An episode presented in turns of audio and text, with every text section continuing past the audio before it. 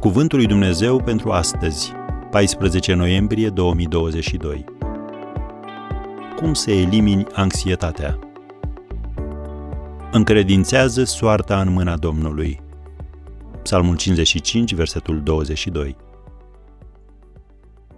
Când ești stresat, valul emoțiilor negative poate fi copleșitor.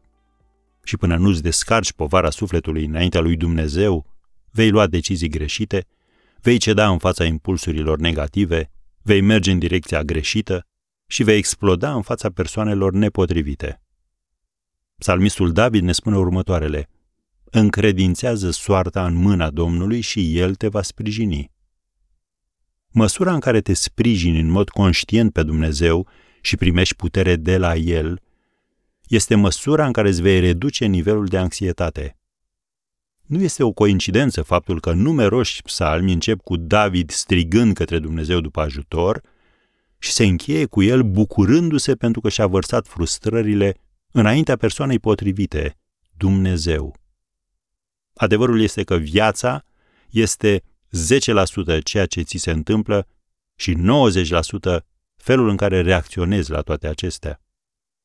Locul tău de muncă, banii tăi, căznicia, copiii tăi, sănătatea ta, viitorul tău, pot fi toate surse de neliniște și grijă, așa că nu vei fi niciodată eliberat în totalitate de ele. Însă poți să-ți reduci nivelul anxietății urmând sfatul apostolului Pavel, pe care îl găsim în versetele 3 până la 5 din 2 Corinteni, capitolul 1.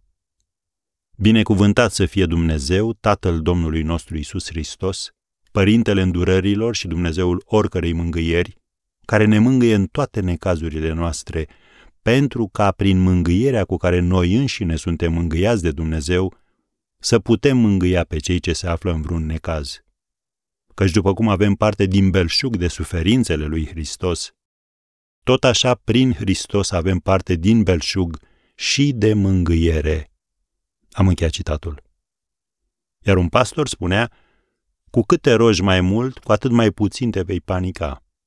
Cu cât te închini mai mult, cu atât mai puțin te vei îngrijora. Am încheiat citatul. Așadar, azi și nu numai, varsă-ți povara sufletească înaintea lui Dumnezeu.